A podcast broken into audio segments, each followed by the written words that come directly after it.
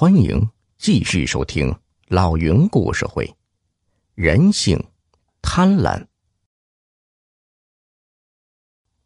接着，白鹏飞走过去，看到那个挨打的人，那个人倒在路边的小沟里，估计晕了过去。白鹏飞把他拖上来一看，竟然是李二狗。白鹏飞背起他，送进了乡卫生院。经过一番救治。二狗总算醒了过来，他见着白鹏飞救了自己，顿时悔恨交加。鹏飞，我错了，我竟然到你家去偷搬海报，哎，真是一言难尽呢。原来沈大强没买到搬海报，就让老中医联系二狗去偷。如果偷到手，老中医愿意再加一万。二狗一见有钱，就同意了。他找了两个帮手，撬门撬窗进了放斑海报的房里，不料竟有人捷足先登，斑海报没了。二狗空手而回，无法交代，只得是关了电话躲了起来。也是活该二狗倒霉。白鹏飞去找老中医，老中医一听就以为二狗得手了，他高兴的立马把这好消息啊告诉给沈大强。沈大强立即让手下去找二狗取回班海报。沈大强的人找到二狗后，二狗却说没有偷到班海报。沈大强认为二狗在说谎，就让那几个手下狠狠的揍了二狗一顿。既然二狗没有偷着班海报，那班海报让谁偷去了呢？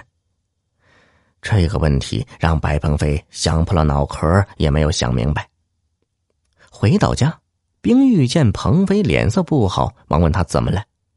白鹏飞不安的说：“今天中午我回来过，发现斑海报不见了，找了很久也没有找到。”冰玉神秘的拉着白鹏飞走到屋里：“你看看我们的斑海报。”白鹏飞一看，斑海报正好好的躺在那里呢。原来。冰玉早就想到会有人来偷班海报，所以啊，他事先已经把班海报转移了，藏在了他的房间里。班海报没丢，白鹏飞心情大好。他跟冰玉商量，利用海报丢失这事儿，索性把班海报藏起来，直到他的伤好了再放归大海。可难题来了。斑海豹不能总是藏在房里，见不到阳光，这不利于伤口愈合。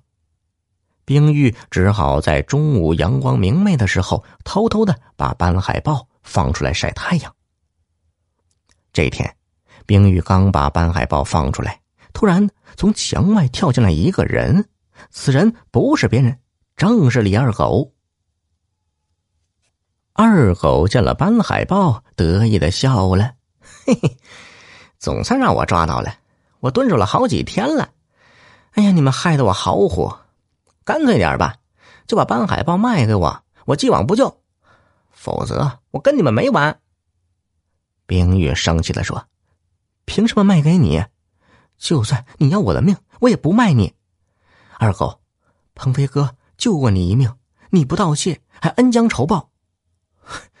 白鹏飞救我，那是因为……”怕我死了，断了你家斑海豹的线索。哼，他若是知道斑海豹没丢，才不会救我嘞。